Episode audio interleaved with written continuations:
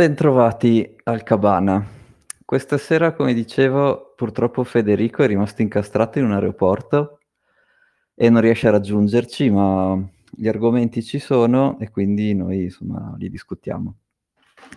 Anzi, tra l'altro, se ci sono domande è ancora meglio, così non faccio un mega soliloquio, ma insomma, quello vediamo.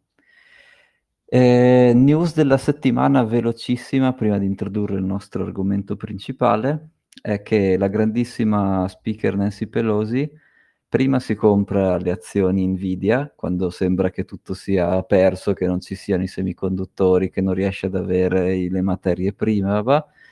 un paio di mesi dopo fa approvare al governo una specie di mega incentivo statale per portare i produttori di semiconduttori sul, in America direttamente e chiaramente Nvidia fa, boh, fa più 15%, quindi come sempre Nancy Pelosi bisogna guardare tutto quello che compra e copiare perché lei, lei sa cose che noi umani non possiamo sapere.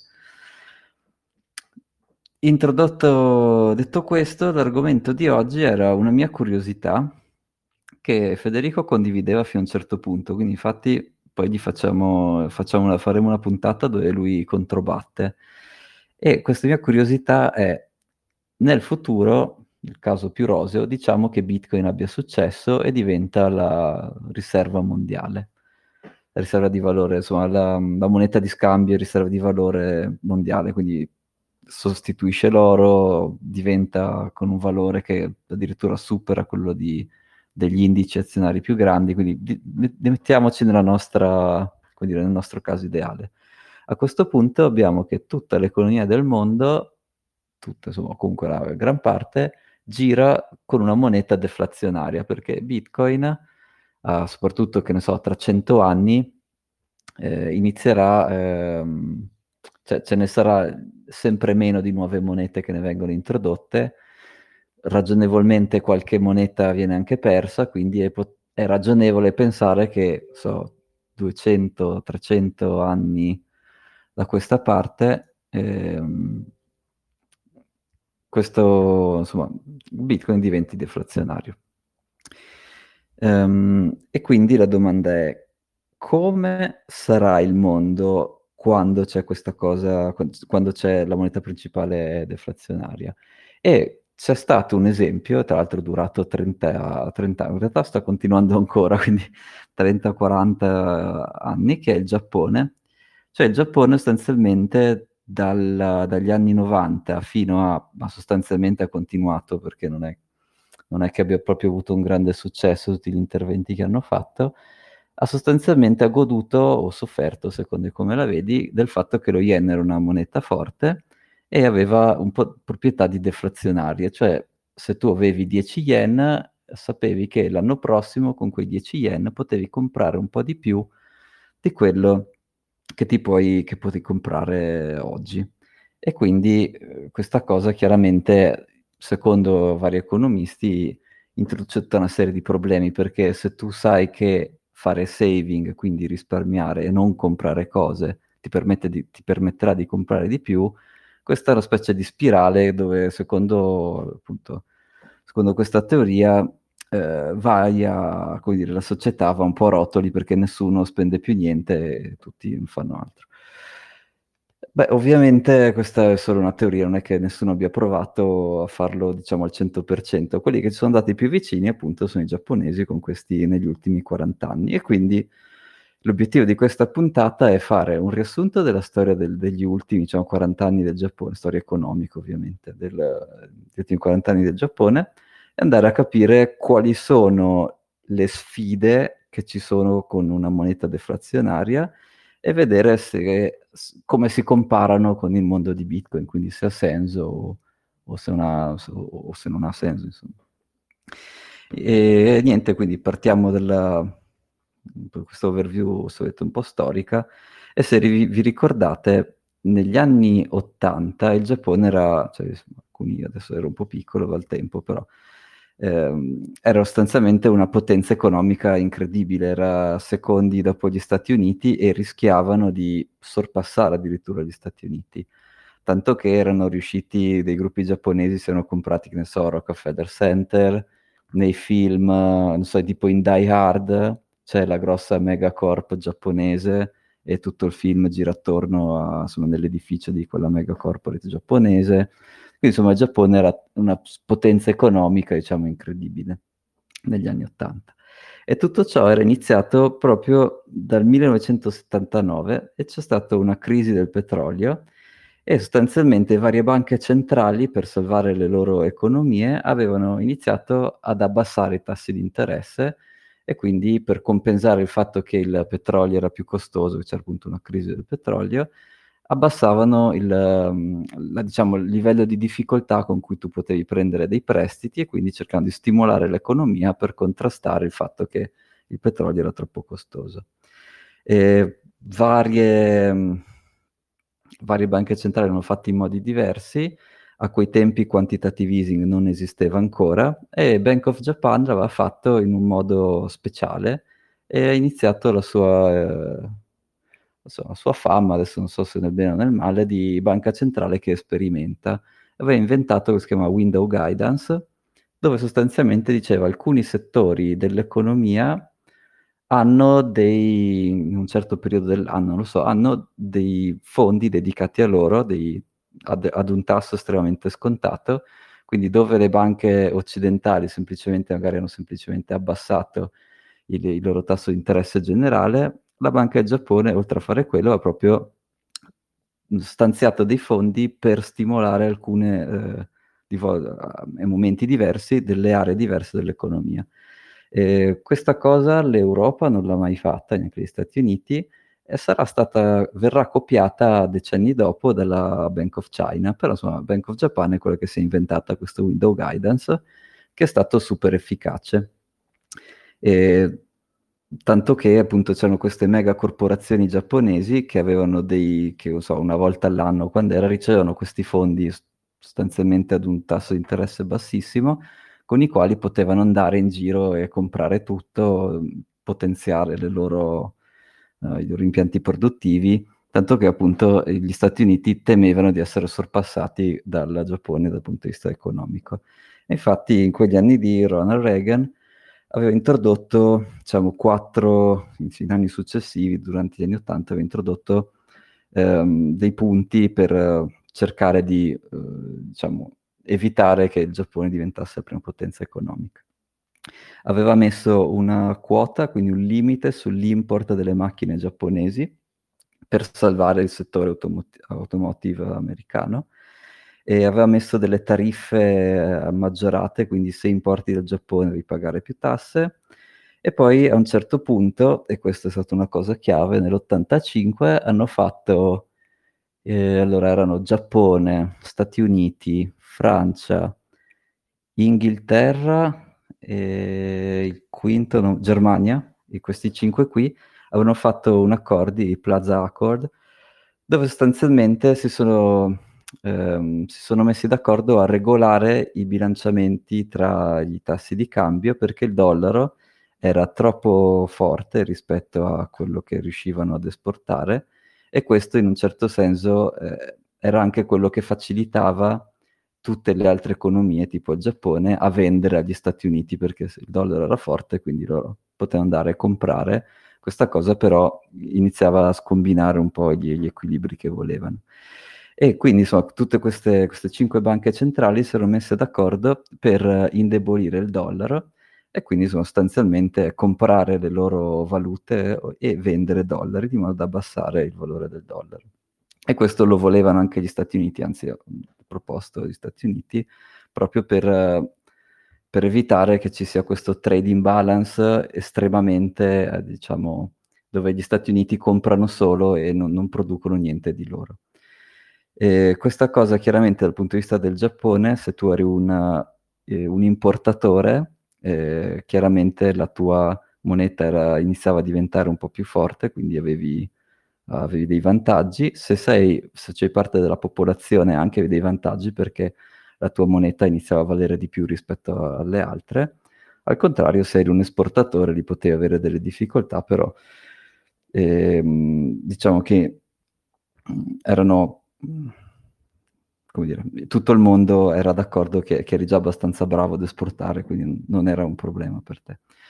E in questo contesto dei Plaza Accord, la Banca Centrale del Giappone aveva iniziato a introdurre un sistema di bilanciamento, cioè dato che doveva far diventare lo yen più forte, voleva introdurre un sistema di bilanciamento per, dire, per controbilanciare questi apprezzamenti e aveva iniziato ad abbassare ulteriormente i tassi di interesse, eh, sostanzialmente dando tassi di interesse bassissimi per tutti.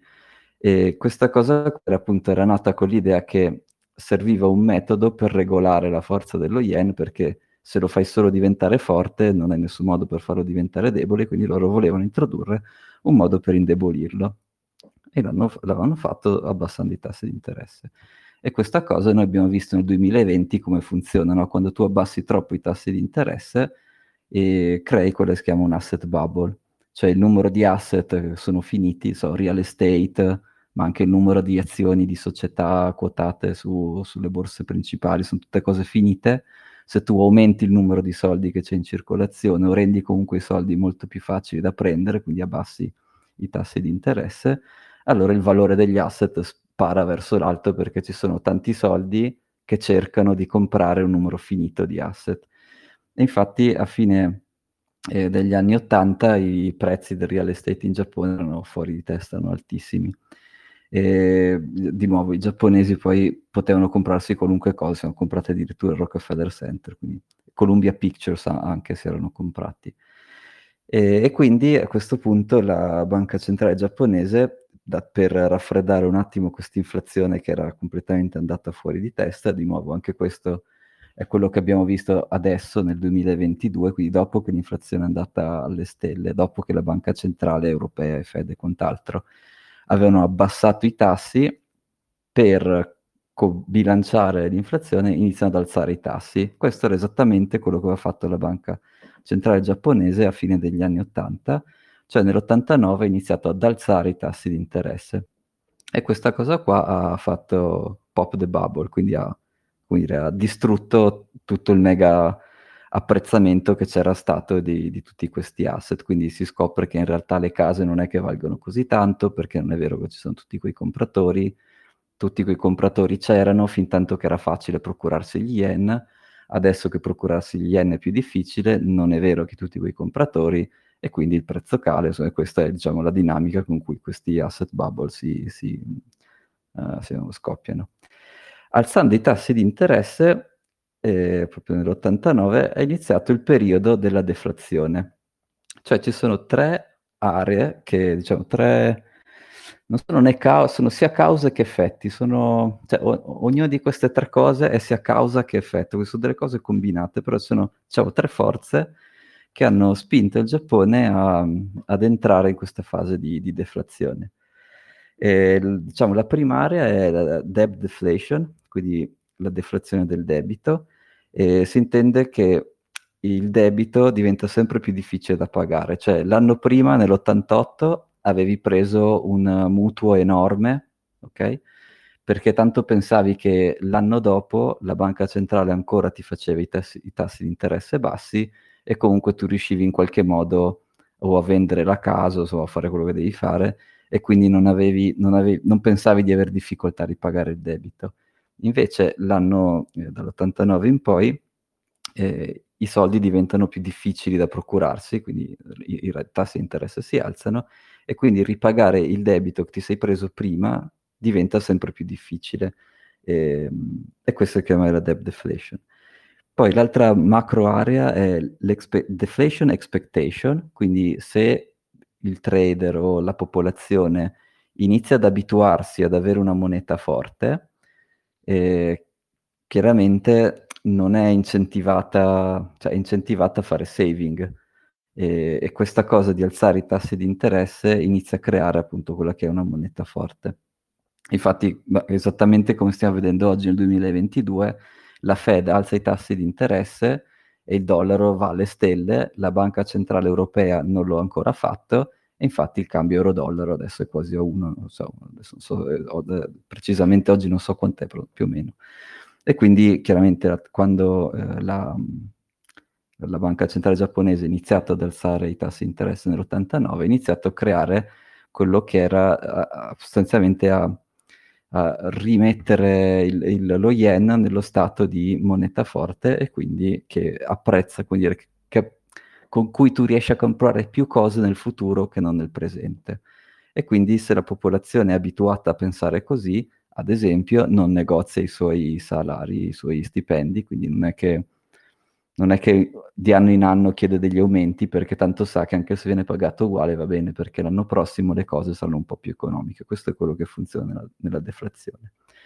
E terzo, la terza macro area, che appunto è stata combinata a queste altre due, è, è un uh, fattore demografico, cioè c'è un declino della popolazione nel, nel Giappone e, e, poi facciamo una parentesi specifica su quella che si chiama la Lost Generation, e sostanzialmente dal punto di vista demografico il Giappone tende ad avere meno persone in età, diciamo, produttiva, quindi che prendono salario, possono spendere, possono comprare, e avere più persone in età, eh, diciamo, pensionate, infatti loro sono quelli con la longevità più lunga, e questa cosa è iniziata eh, dal, ha, ha le sue origini anche in questi anni qua. Ehm, quindi parlando diciamo della, della debt deflation, eh, chiaramente anche le banche iniziano ad avere problemi perché il debito, tutti questi debiti che erano stati presi negli anni, diciamo, negli anni del, dello sciallo, diventavano sempre più difficili da ripagare, quindi non venivano ripagati. Il collaterale, cioè gli asset che erano stati comprati per prendere con quei debiti, ad esempio se io prendo il mutuo per comprare la casa, di solito la casa si dice è il collaterale di quel mutuo, nel senso che se io non pago le rate del mutuo, la banca si prende la mia casa e quello vuol dire il collaterale. Però dato che l'asset bubble era esplosa, quella casa lì non vale neanche lontanamente il valore del, del debito totale, no? E, e, quindi questa cosa met- stava mettendo in ginocchio queste, diciamo, queste situazioni mettevano in ginocchio varie banche giapponesi. E quindi la, la banca centrale ha iniziato a fare dei bailout. Ehm, sostanzialmente eh, si comprava i debiti, diciamo, tossici delle, delle banche e, e, e, li dava in cambio degli, degli yen, quindi be, cl- classico bailout, quindi c'è una roba che sta per fallire, il governo interviene e dice la banca centrale si compra i, le parti tossiche e ti diamo, te le valutiamo qualcosa, non ti diamo dei soldi, però ti togliamo dal tuo balance sheet, ti, ti togliamo dal bilancio tutta la roba in negativo, ce la compriamo noi. Questa cosa chiaramente quando fai così, ovviamente le banche non è che, come abbiamo visto anche nel 2008 nella crisi del, dell'housing americano, eh, non è che la banca cioè, ti dà i suoi titoli tossici, tu gli dai dei soldi, ma con quei soldi non è che va a reinvestire necessariamente nell'economia o quant'altro, fa, boh, fa, va a investire ad altre cose, poi magari erano abituati pochi anni fa rispetto al tempo, erano abituati ad avere soldi facili, quindi magari erano ripartiti a fare un po' dei loro giochi di, di costruzione di società che non facevano niente. E quindi il, il problema dei bailout è che ma tu stai salvando delle società, delle banche, però stai salvando anche quelle che in realtà dovevano morire perché non erano efficienti.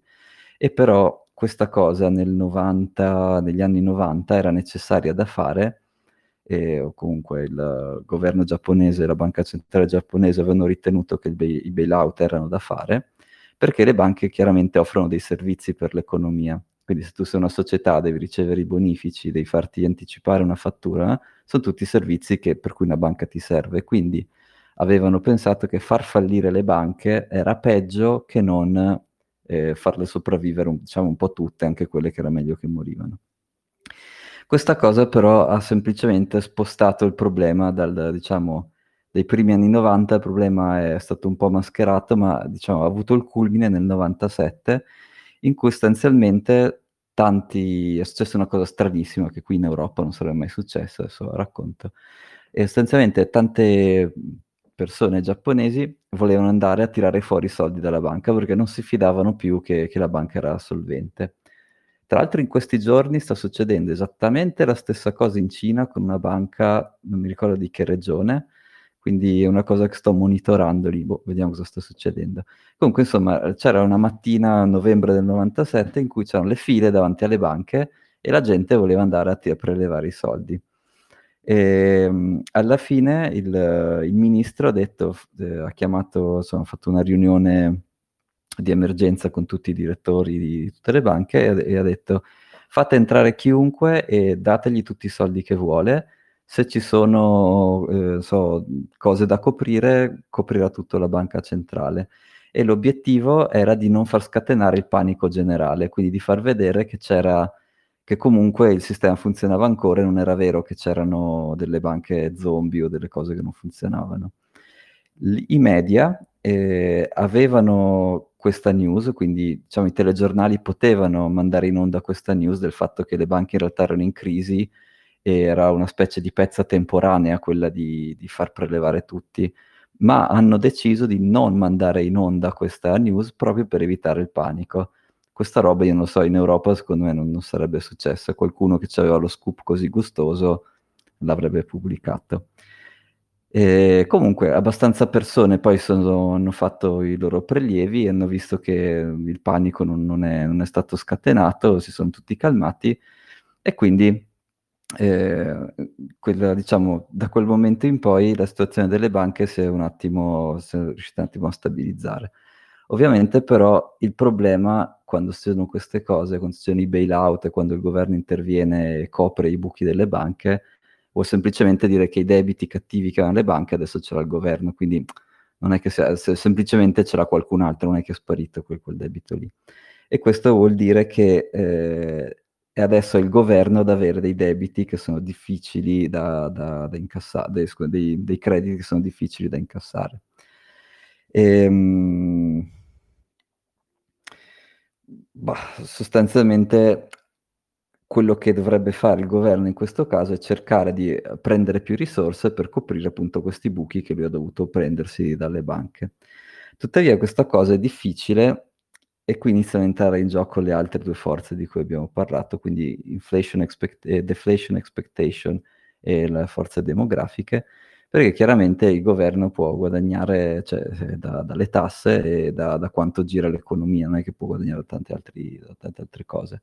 Se però i cittadini, le società sono abituate ad avere uno yen forte, non sono molto incentivati a, a spendere e soprattutto le società, dato che erano, si erano un po' prese male, diciamo, da tutti questi problemi di bailout e quant'altro, se prendevano dei, dei crediti, dei, insomma, dei, dei, fondi dal governo, la prima cosa che cercavano sempre di fare è ripagare subito il debito. Quindi non prendevano questi, quando prendevano dei fondi, non li usavano per, per investire nella loro società o fare altro, li usavano o per ripagare debiti esistenti o per dare soldi agli azionisti, ma non, non è che reinvestivano anche perché eh, sapevano appunto che i soldi di, di, oggi valgono di meno dei soldi di domani, quindi era la parte diciamo difficile del, della gestione della deflazione è che devi trovare il modo di incentivare le società o le persone comunque a spendere o comunque a, a migliorare le proprie cose. E, e quindi dato che ehm, la popolazione giapponese si aspettava di avere questa moneta più uh, deflazionaria, quindi che vale di più nel tempo, e spendeva di meno. Questo voleva dire meno tasse, questo vuol dire che il governo aveva ancora più difficoltà a ripagare i debiti che si era preso. E questa cosa iniziava ad andare di pari passo anche con un fattore demografico e di unemployment. Cioè in quegli anni lì, quindi diciamo primi anni 2000, fine anni 90, primi anni 2000, il Giappone aveva un picco di unemployment. Picco per loro era tipo tra il 2 e il 3%, quindi roba che noi fa ridere, però insomma per loro era un picco.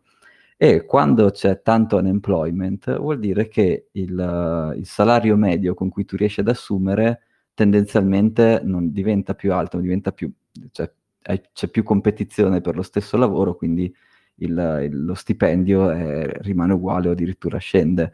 E anche questa cosa qui è una forza deflazionaria perché ci sono meno soldi che girano, meno soldi da spendere e meno tasse da raccogliere.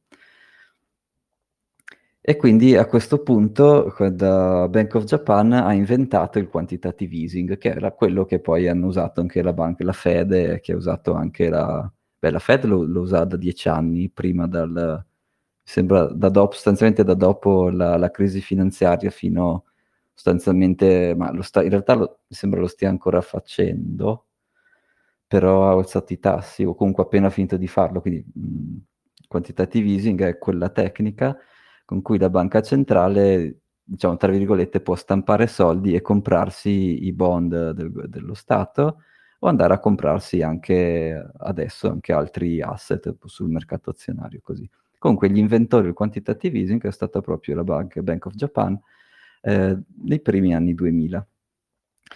Ehm, questa cosa aveva iniziato a funzionare, diciamo, attorno al 2006 finalmente l'unemployment era sceso, quindi i salari, gli stipendi hanno iniziato lentamente un po' a salire, quindi sembrava che stesse per iniziare a far, che, che avesse funzionato questo quanti, quantitative easing, poi però purtroppo nel 2008 è arrivata la crisi finanziaria eh, mondiale che non aveva tanto toccato le banche giapponesi perché appunto tutto il debito cattivo che avevano se l'era comprato la Bank of Japan, quindi loro non avevano problemi, però chiaramente tutti gli import del resto del mondo, quindi eh, tutte, so, le macchine giapponesi, i computer, tutte quelle cose che, che il Giappone esportava, chiaramente prima della crisi finanziaria sono state, erano scesi molto. E quindi il Giappone alla fine era appena uscito dalla recessione, eh, dalla, diciamo, dal fatto che non aveva crescita perché, era, perché aveva questa, diciamo, queste forze deflazionarie in corso e sostanzialmente è tornato in recessione di nuovo, ma perché il resto del mondo era andato in recessione anche lui. E questo, in questo contesto qua eh, sale al governo Abe, che tra l'altro poverino gli hanno sparato so, qualche settimana fa, eh, non era più primo ministro, però era stato diciamo, il primo ministro giapponese che aveva detto ok, questa cosa, questa situazione della deflazione adesso va gestita in maniera ancora più, tra virgolette, severa, aveva inventato questa eh, politica, si chiama le Three Arrows, tra l'altro divertente che c'è uno dei più grossi fondi falliti di cripto, si chiama proprio Three Arrows, quindi vabbè. E queste Three Arrows erano tre, eh, tre direzioni che lui voleva spingere per far passare il Giappone da deflazione a inflazione.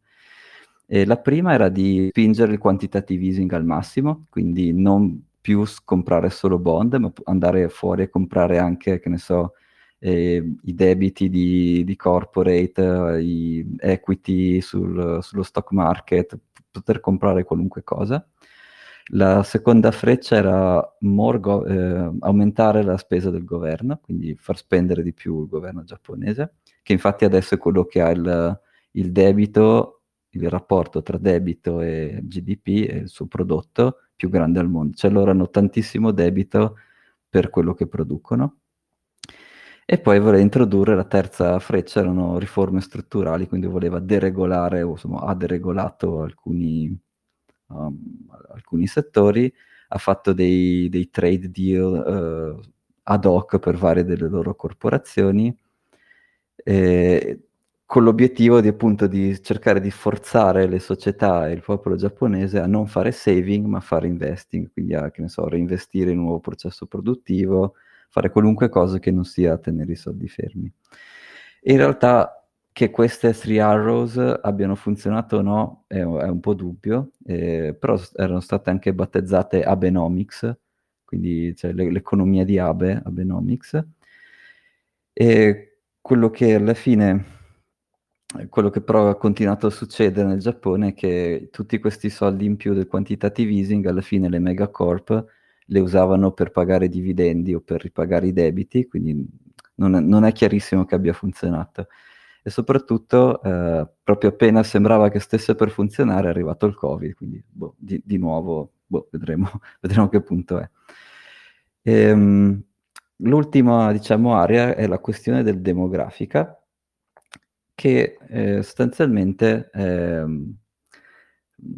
la parte, diciamo così, un po' più colorita, che, che, mi sono anche divertito a studiare che cosa fosse, è che questa, se, questa, parte di, questa parte di storia giapponese, quindi dagli anni 90 al 2000, ha creato quella che si chiama la Lost Generation.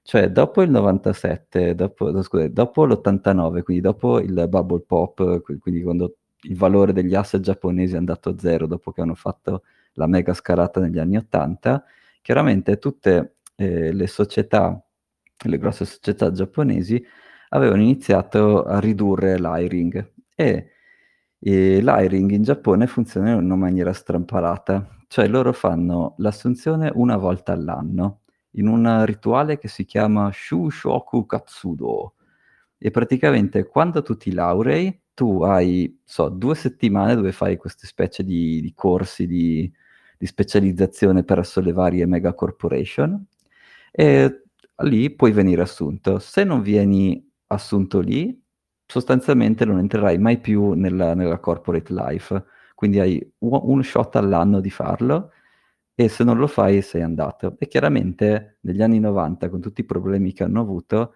anche le grandi corporate non hanno più assunto. E quindi tutta quella generazione lì, quindi tutti quelli che do- dovevano entrare nel mercato del lavoro negli anni 90 e anche prima anni 2000, sostanzialmente non sono entrati e quella si chiama The Lost Generation che sono tipo il 15% della popolazione giapponese e sono proprio nell'età, adesso sarebbero nell'età ideale per essere i migliori, cioè quelli che guadagnano di più, spendono di più e fanno girare di più l'economia.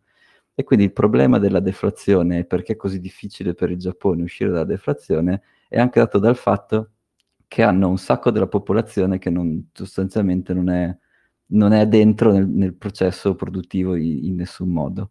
E questa è una, una cosa che, data come dire, da questo sistema, da questo job market eh, mega rigido.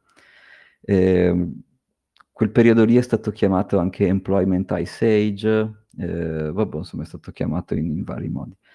E, ehm, l'altra caratteristica è che quando ti assumono in queste mega corporate giapponesi, ti assumono per la vita, quindi non è, non è che fai due anni qui, due anni lì e poi qualcos'altro. Se inizi eh, sostanzialmente rimarrai lì per sempre, quindi job for a lifetime, che loro chiamano Shushinkoyo. E infatti l'obiettivo sarebbe farti fare carriera dentro la corporate, quindi partire dal rank più basso e fare tutta la carriera finché diventi dirigente o quello che è. E, ehm, boh, e quindi questo, diciamo, è, fa sicuramente parte del problema per cui c'è, c'è, hanno avuto questa enorme pressione di deflazione nel loro paese. La parte della demografica, quella dove la popolazione nel Giappone è, sta diventando, come dire, ci sono molti più senior rispetto a giovani, secondo me invece non è detto che sia deflazionaria, quindi alcuni dicono di sì, però c'è un libro molto bello che si chiama, quando dico il, titolo giusto, uh, The Great Demographic Reversal, The Great Demographic Reversal, che sostanzialmente spiega come in realtà non è proprio vero che una popolazione che invecchia è deflazionaria, perché sono persone che comunque tendenzialmente il budget da spendere ce l'hanno, hanno tutta una serie di bisogni di, in media più grandi rispetto a, alla popolazione normale e non, quindi non è così ovvio che spend, eh, anzi il fatto che secondo diciamo, l'economia classica la popolazione senior spende di meno, eh, secondo questo libro, ma anche secondo me, è una... Mm, cioè, è proprio un'assunzione sbagliata. Cioè, in caso spendono poco perché ad oggi non esistono ancora dei servizi dedicati a loro, ma se potessero spendere sono nella, come dire, hanno, hanno il tempo, potenzialmente hanno le risorse più degli altri, quindi si tratta solo di identificare quali sono dei servizi da dedicare a loro, ma che sia deflazionario il fatto che la popolazione sta invecchiando non è così ovvio. Ok, quindi però al riassunto di, di tutta questa cosa qua, eh, adesso che abbiamo spiegato quali sono le forze deflazionarie che hanno diciamo, infestato il Giappone per tre decenni, la mia riflessione voleva essere su uh, come, cioè, ok, quindi si può vivere in una società che ha una moneta deflazionaria, no? Perché comunque i giapponesi vivono molto a lungo, hanno anche una qualità della vita, oddio, dipende da che parametri usi, però diciamo potenzialmente alta. E quindi come funzionerà il mondo una volta che Bitcoin diventa il, la moneta principale? E che differenze ci sono state tra, ci potrebbero essere tra questi che sono stati i problemi del Giappone e, il, e invece ehm, e invece il futuro, diciamo, iper-bitcoinizzato. E ci sono delle differenze, sono sia delle similitudini che delle differenze. Cioè, la prima differenza che osserverei è che il vero problema che avuto il Giappone è che il debito che aveva raccolto negli anni Ottanta, che aveva fatto tutti questi crediti a destra e a sinistra, eh, erano denominati in yen, lo yen eh, è, è, iniziato poi negli anni 90 a diventare una moneta sempre più forte e quindi rendeva questi debiti da ripagare sempre più difficili. Però con Bitcoin questa cosa è un po' diversa perché i debiti oggi non sono denominati in Bitcoin, quindi in realtà potrebbe essere il contrario, potrebbe essere una via fuori dal debito, perché se Bitcoin si apprezza, e di nuovo stiamo facendo l'ipotesi che Bitcoin è, nella nostra fantasia diventa effettivamente la riserva di valore mondiale, chiaramente deve apprezzare, quindi tutti i tuoi debiti che hai, che ne so, il debito del governo giapponese, ma anche quello italiano, non scherzo, adesso non so, il primo sarà giapponese, immagino che ci sia la Grecia che ha un rapporto debito GDP migliore, peggiore del nostro, però insomma, l'Italia sarà tra i top 5, non lo so, insomma, però sarà lì vicino, e quindi non è detto che sia più difficile da ripagare, perché se tu hai bitcoin e questi apprezzano, potresti riuscire a ripagare questi debiti in, in valute fiat. E senza contare che, di nuovo, il fatto che il mondo sarà iperbitcoinizzato non vuol dire che non esisteranno più le monete fiat, anzi, eh, esisteranno e come, anche perché appunto per il fare i trading di tutti i giorni, boh, Bitcoin non è neanche adatto di per sé a fare transazioni tutti i giorni, quindi Mm. Per me non è così ovvio che ci sarà una debt deflation come c'è stata per il Giappone. E chiaramente però se andiamo ancora più avanti nel futuro, che ne so, tra 300 anni, eh, allora eh, se ci sarà solo Bitcoin, allora lì sì che diventerà difficile, cioè fare prestare i tuoi Bitcoin non sarà più, cioè prestare euro, eh, la banca centrale clicca il bottone, li fa e te li presta, cioè se si fida di te te li presta, quindi fine prestare i tuoi bitcoin invece non è una cosa che fai così a cuor leggero, lo puoi fare, però devi essere molto sicuro di avere il ritorno sul tuo investimento. E questa cosa qui ha lo svantaggio che investi di meno, ma il vantaggio che quando investi, come dire, devi essere molto bravo a fare allocation, cioè non puoi comprarti le ciofeche perché tanto i soldi erano facili da procurarsi e, e vedrai come procurartene altri. Nel mondo di questo futuro assurdo, in realtà se tu fai un investimento devi essere 100% sicuro che, che lo farai.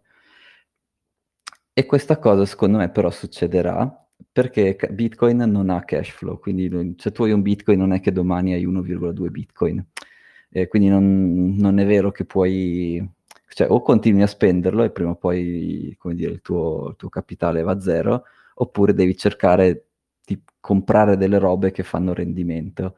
E infatti anche vari hedge fund manager, tipo Preston Pish, uno che lo, lo dice spesso, ci sarà un punto in cui il fatto che, che Bitcoin finirà di apprezzarsi, no?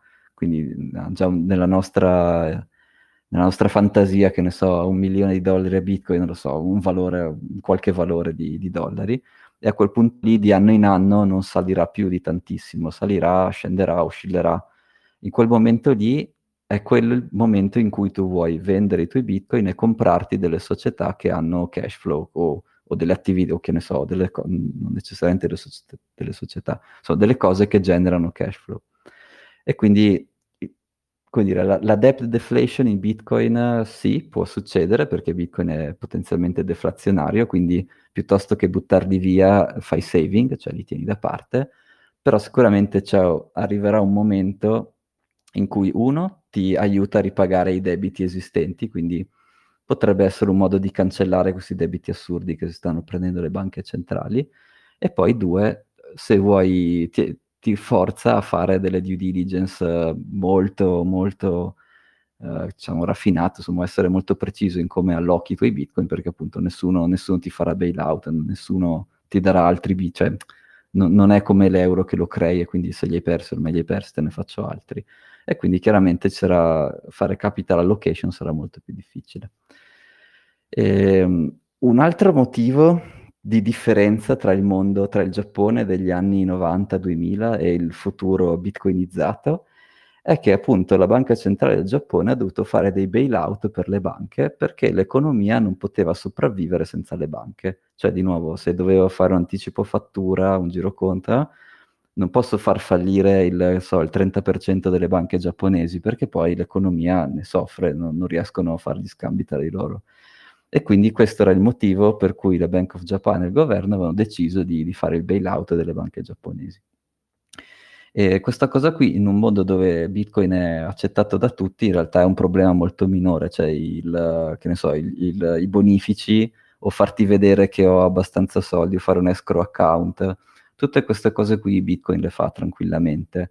E anticipo fatture, boh sì, come dire, se, se tu ti fidi, quella cosa lì si può anche fare. Quindi diciamo i servizi basic di banking si possono fare su Bitcoin e quindi non non è che hai veramente, cioè non devi salvare una banca perché sennò l'economia si ferma. Quindi questa è una grossa differenza tra i due sistemi.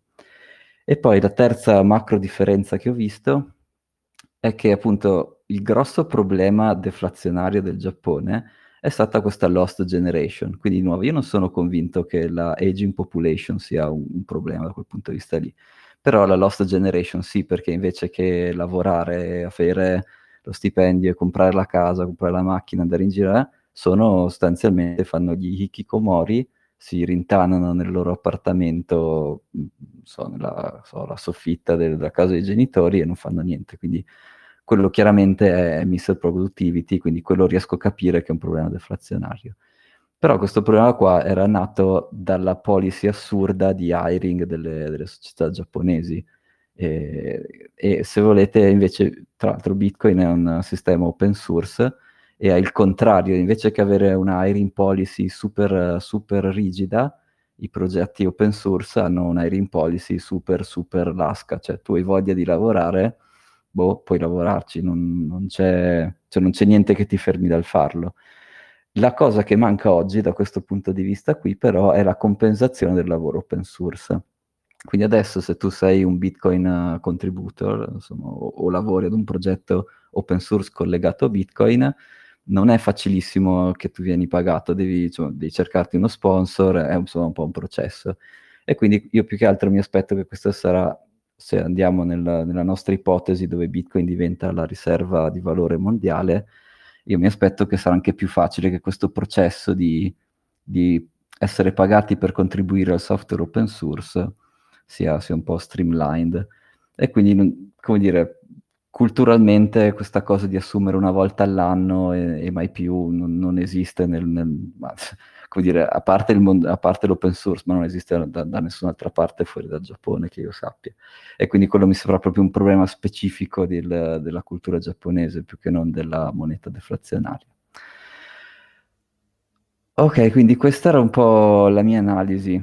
Eh, queste sono le tre differenze, poi ovviamente ci sono anche delle similitudini, sulla, quella principale l'ho già detta, che effettivamente eh, Bitcoin non ti incentiva ad investire perché tu sai che finché non raggiunge questo diciamo, prezzo di stabilità nel futuro, che so, un milione di dollari, quello che deve essere tra cento anni, non so. Eh, chiaramente fino ad allora non ti conviene, cioè è molto rischioso investirlo eh, perché lui si apprezza molto, quindi tanto vale che lo tieni fermo. E questa è una cosa molto simile a, allo yen negli anni 90 in cui erano, tutti erano, tutta la popolazione del Giappone era abituata che se teneva 10 yen nel suo cassetto sotto il letto, eh, quest'anno ci faceva la spesa, che ne so, una volta e l'anno prossimo ci faceva la spesa due volte. Quindi eh, la cultura del saving era, era molto radicata nel, nel Giappone. Ehm, non so, Beh, ho fatto un mega soliloquio, visto che per fortuna Federico è arrivato tutto bene all'aeroporto però eh, oggi non, non riusciva a, ad unirsi.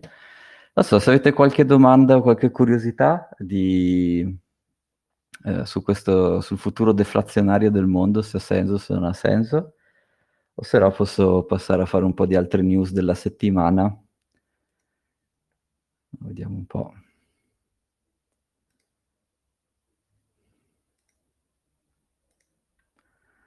Ok, bah, eh, beh, alla fine appunto la news principale per me di questa settimana è Nancy Pelosi, che vabbè, cioè, è scandalosa.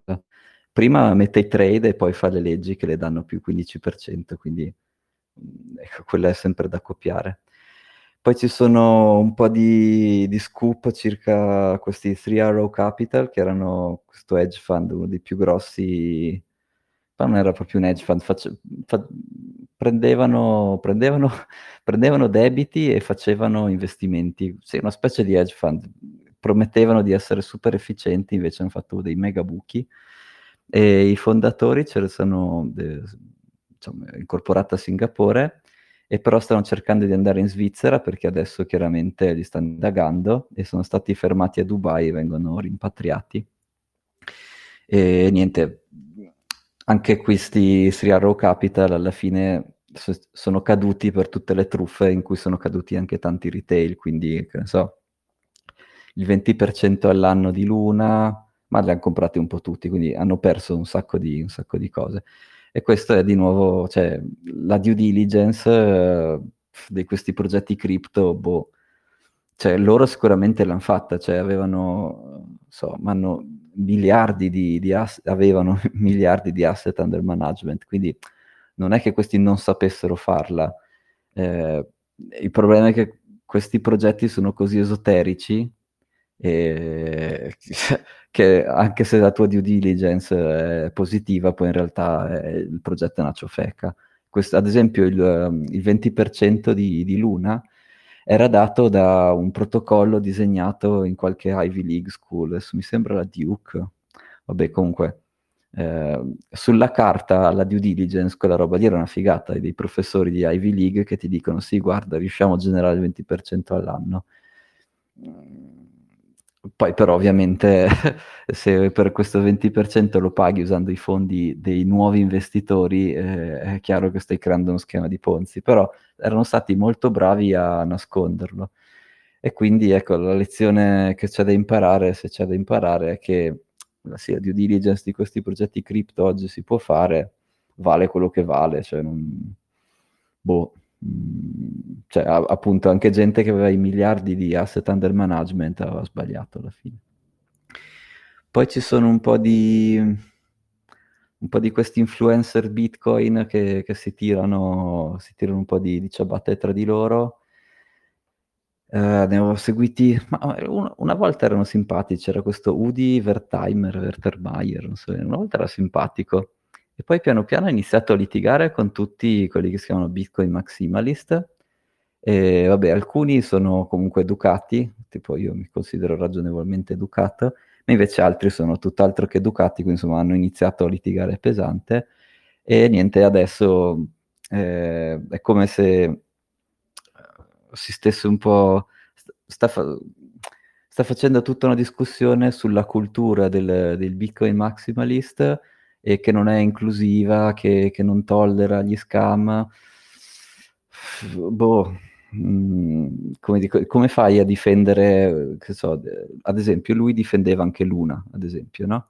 E però co- come fai a dire che avevi ragione a difendere Luna? Cioè era uno schema di Ponzi esploso, cioè, cosa, cosa, cosa c'è da, da, capire.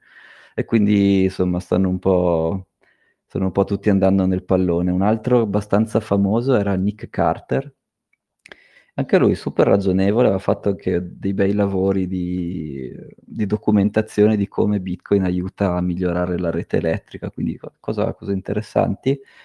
Però chiaramente lui ha un fondo di VC, eh, si chiama Castle Island, mi pare, una roba del genere, e come dire, un fondo di VC, dei soldi li devi piazzare da qualche parte di progetto, cioè Bitcoin ti direbbe mettili in Bitcoin e aspetta, o progetti Bitcoin ce ne sono anche pochi, non è, come dire, per adesso non è che ci sia, che so, migliaia di progetti da vedere all'anno, no? E quindi ha iniziato a investire anche in, che ne so, chain analysis, che sono quelli che fanno la surveillance dei pagamenti, ha iniziato a investire in cianfrusaglie NFT, e quindi anche lui ha dovuto difendere la sua posizione e dire no, Bitcoin maximalism non è sostenibile perché io devo, devo piazzare i soldi, se no non so dove metterli, e cioè da un certo punto di vista si può anche capire, Certo è che però quando i suoi investitori vedranno i ritorni che fa con le cianfrusaglie NFT, non lo so, cioè quel Castle Island è aperto dal 2018 mi pare, quindi comunque dubbi, cioè, tutte quelle cose lì devono confrontarsi con Bitcoin, quindi alla fine tu devi vedere se questo fondo fa meglio di Bitcoin o no, e se la risposta è no vuol dire che hai buttato, buttato via soldi. Però ecco, una cosa tipica del, del, del, del, bear market è che tutti questi influencer iniziano un po' a rimangiarsi le cose, a litigare tra di loro. Questo l'avevo già visto in quelli precedenti, è un buon segno, è un segno che il bear market sta, sta macinando, sta facendo le sue cose e ci vorrà, so, ci vorrà ancora un po'. L'halving, il prossimo halving è tra eh, maggio 2024, quindi c'era ancora un po' di tempo. Però insomma tutto normale, non è... Ecco, mi sarei preoccupato se non c'erano questi, questi influencer che, che, sbottano e che, che si, se le dicono su tra di loro. E... Ok, direi che... Ah, ecco, grande. Vediamo una domanda o una... Come si fa? Allora. Pronto? Forse devi cliccare... Ciao Damas. Ciao, come va? Eccoci. Bene, bene. No, allora volevo solo aggiungere un pezzettino che siamo nella top 10, eh, credo sì. dei primi quattro come 5 rapporto debito, ma poi ci sono il Venezuela, ah, eccetera, ecco, che sono nel compagnia. club del 200%, ecco, noi credo ci abbiamo ancora il 156. Uff, okay. di... mm, esatto, e poi volevo, visto che siamo in tema in serata, eh, una tua visione su ovviamente crisi di governo che non si può non citare e come la eh sì. vedi e come andrà. No, posto che il Giappone poi su tutto il tema licenziamenti, io ho studiato giapponese all'università. Ah, ma dai, che figata, non lo mm, sapevo. Mm, sì, e c'è tutto un tema culturale molto forte sulla questione del licenziamento, per quello loro hanno questa metodologia così serrata, è proprio una questione culturale e le aziende non licenziano perché è una cosa, una, ho vissuta proprio come il fallimento. Quindi hanno eh sì. proprio un tema culturale enorme su questa, su questa cosa qui. Eh, no, no, infatti, ma secondo me quello è stato, dire, uno dei loro problemi principali è stato quello, cioè 15% della popolazione che, che non fa niente perché hanno queste... Sì. queste cioè è assurdo, no? Quindi, boh. Sì. Eh, niente, no, beh, quello sono... Che figata, dai, magari poi una volta mi, mi racconti, ma per... Sì. ma sei mai andato... Ma, eh, cioè, sei mai no, andata? Non sono mai andata, no, ah, non sono mai riuscita ad andare, eh, però l'avevo fatto così come esame scelta perché volevo fare qualcosa che fosse un po' Ah, diverso. sta. Sì, sì, sì. Eh. Eh, c'è lo zio della Fra che faceva, dirigeva una società della Silicon Valley degli anni Ottanta e, e lui aveva una sede, un centro di ricerca a Tokyo perché in quegli anni lì e diceva Certo. che cioè, non, cioè il, il benessere e i soldi che giravano a Tokyo in quegli anni lì è una cosa che non, ha, non si è più mai vista, quindi deve, deve essere stato un periodo assurdo e dopo i periodi assurdi sono arrivati, vabbè, vabbè delle, esatto, ecco, quindi... Okay. Ah, eh, niente, molto crisi... particolari. Mm. Eh, no, invece sulla crisi di governo, sai,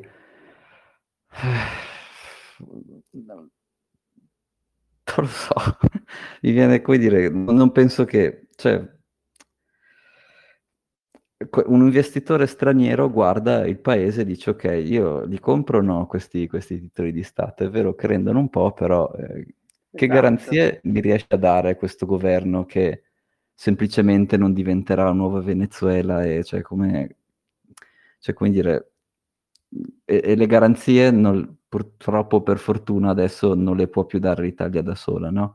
Eh, essere, è la Banca Centrale Europea che deve dare delle direttive e l'Italia deve eseguirle. Quindi eh, è più un tema di, di, reputazione, no? Alla fine Mario Draghi ha una buona reputazione e quindi un investitore straniero dice, vabbè, insomma, questo qua riuscirà a capire come mettere e fare incastrare i numeri, adesso a, a parte che piaccia agli italiani o no.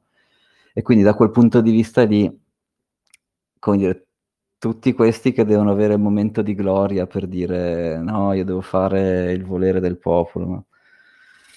Sì, cioè no, per carità, se il volere del popolo tornare all'età della pietra si può anche fare, non è, non è che però non, non, ha molto senso, come dire, non c'è, l'Italia da sola non ha, non ha nessuna possibilità di, di piazzarsi nel mercato internazionale, no? Diciamo pure che ne so, il, il caso più dispera- disparato esce dalla, dall'Eurozona, diventa, boh, prova a diventare indipendente e viene comprata dal compratore che è più grosso, non so, sarà la Cina o gli Stati Uniti, quello che è, però non, è, non, non sono, dei piani, non sono dei piani ragionevoli e, e soprattutto di nuovo Adesso non è tanto una questione di scelte, perché le scelte le fa la, la Banca Centrale Europea e le sta facendo sbagliate su tante cose, quindi non è, cioè, non, è che voglio dire che abbia ragione, eh, però le fa lei le scelte, quindi non è, chi governa decide fino a un certo punto, no? La cosa più importante che può fare è essere rispettabile o essere rispettato. E purtroppo diciamo che di quelli che ho visto, noi non sono esperto, però più rispettati di Draghi non, non, non me ne vengono in mente. Ecco, non so, tu cosa ne pensi? E che dobbiamo fare veloci per il PNRR, poi non, non ho pensieri, non pensavo succedesse, cioè, oddio, per un termovalorizzatore, però che ha fatto scattare tutta sta roba, però vabbè.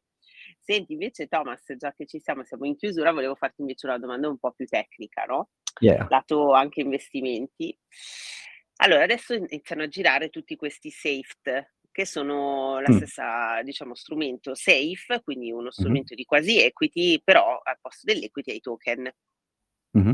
Il tema è che la maggior parte delle società, soprattutto estere, che li emette, emette questi token che sono utilities, no? Sì. All'inizio. Mm-hmm. Il tema cosa fa? Il fondo magari anche che compra questo token, poi come fa nel momento in cui ritorna dall'investimento a non dichiarare quello che quello strumento che era utilities non diventa security nel momento in cui rientra dall'investimento? Mm. Beh, cioè, è questo token utilities, nel momento che io, diciamo, questi vanno in pre-sales, nel momento che un fondo entra in pre-sales, no? mm-hmm. in un token eh, che è comunque diciamo, classificato come utility. Eh, però il fondo come l'ha classificato? Perché, come punti dire, se... dell'S lunga. Eh vabbè, allora niente, stai vendendo punti dell'S lunga. Non... Eh, ma nel momento no. che tu ritorni e distribuisci, e dovresti distribuire, mm-hmm. questo strumento non può più essere classificato come punto dell'S lunga. O no? Mm. No, purtroppo questo è un po' fuori Eh, dalle, dalle mie conoscenze. Me l'hanno chiesto anche a me però di fare, però mi hanno chiesto di fare stock token, quindi usare tipo Stock o delle piattaforme che fanno proprio, c'è una banca svizzera, si chiama Sinium, Custody. che, eh, che ti fanno, come dire, ti fanno il token, però quel token lì è una security, cioè per la legge svizzera, ad esempio, mm. quel token lì è una security, quindi se tu fai un trasferimento del token hai fatto il trasferimento di una security e hanno infatti attorno tutto l'ecosistema che, che gestisce sta roba qui. Quindi quei token lì non te li posso mandare su qualsiasi wallet, sono i wallet speciali che ti produce la banca perché ha fatto know your customer di, di chi ha il wallet e bla bla bla. Ehm, quindi quello sì, l'utility token eh, poi dipende, cioè come dire, è è classificato, dipende da come è classificato rispetto a, a, al fondo, da come è classificato rispetto a chi lo emette, perché molte volte questi che lo emettono eh, lo emettono come, mm, loro chiamano utility, ma in realtà è una donazione, cioè non hanno attaccato, loro non attaccano nessuna promessa, no?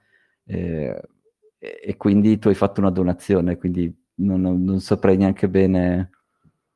Mh, mm, No, no, ci sta. Eh. La domanda che facevo era perché stavo parlando con un fondo di Hong Kong che investiva molto tranquillamente no, in questo tipo di strumenti e dentro di me ho detto, ma come, face- cioè, come si fa qua in Italia? No? Se uno, cioè, mi stavo immaginando come facciamo, cioè, come av- avrei potuto fare io a gestire una roba del genere. Tra l'altro, come hai detto tu, soprattutto su token che hanno de- delle promesse, cioè non sono, come posso dirti, delle security e mm-hmm. quindi ho detto, ma è possibile che un token da utility diventi security solo nel momento in cui io lo riscatto? Però vabbè, Era una una curiosità più che altro. Ah, non so dai, sentiremo Francesco, ci facciamo fare un altro studio come quello 2000 del 2018 No, no. cosa ci dice. No, no, a posto così Thomas, tanto token a posto così, non credo ne faremo. Eh sì, qui mi sa che è difficile, sì. Okay. Okay, ehm, non so se Filippo tu hai qualche curiosità?